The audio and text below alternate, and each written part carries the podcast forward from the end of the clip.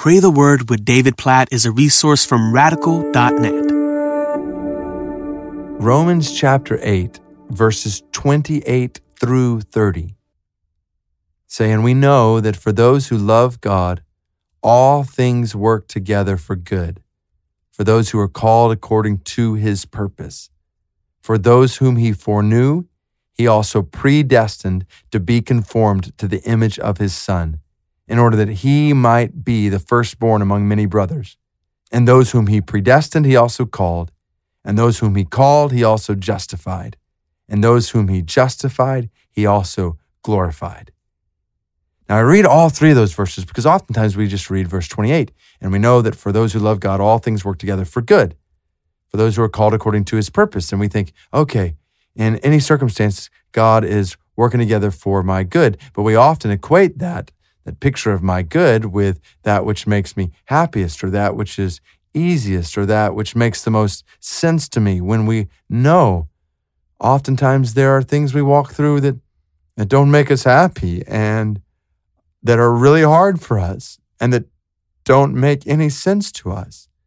But that's where this promise is totally tied in verse 28 to what happens in verse 29 and 30, where God tells us what his purpose is for us.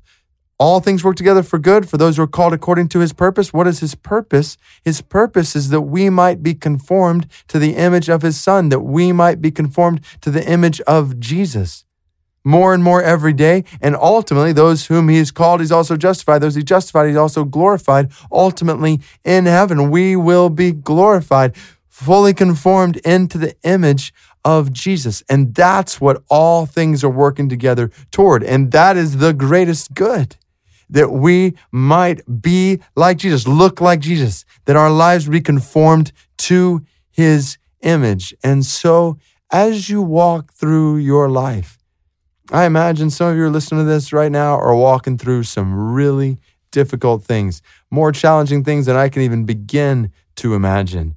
And I can imagine that it's not not easy. It's hard. It's confusing. It's not at all what you would have designed for your life.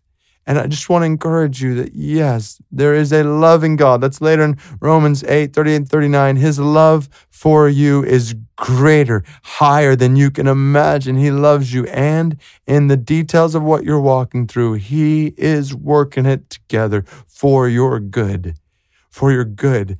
And your good is greater intimacy with Jesus, greater understanding of his love for you, greater dependence on and trust in him, where he will always prove himself faithful to you. He's working this together for more conformity to the image of Jesus, which is where your soul's deepest delight will be found. So I encourage you, even as I pray and think about circumstances of my own life, your life, God, Thank you for this promise.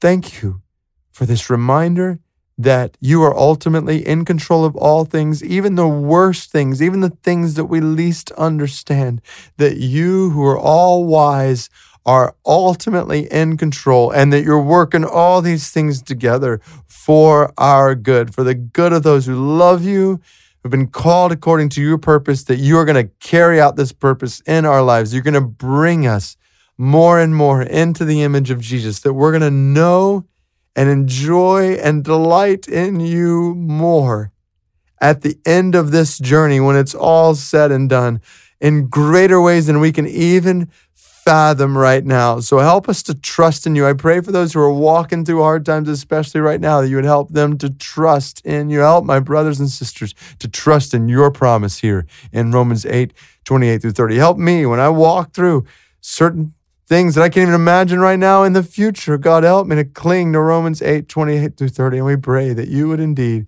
fulfill your promise to work all these things together for our good and bring us to glory with you. We long for that day. We long for the ultimate fulfillment of this promise. In Jesus' name we pray.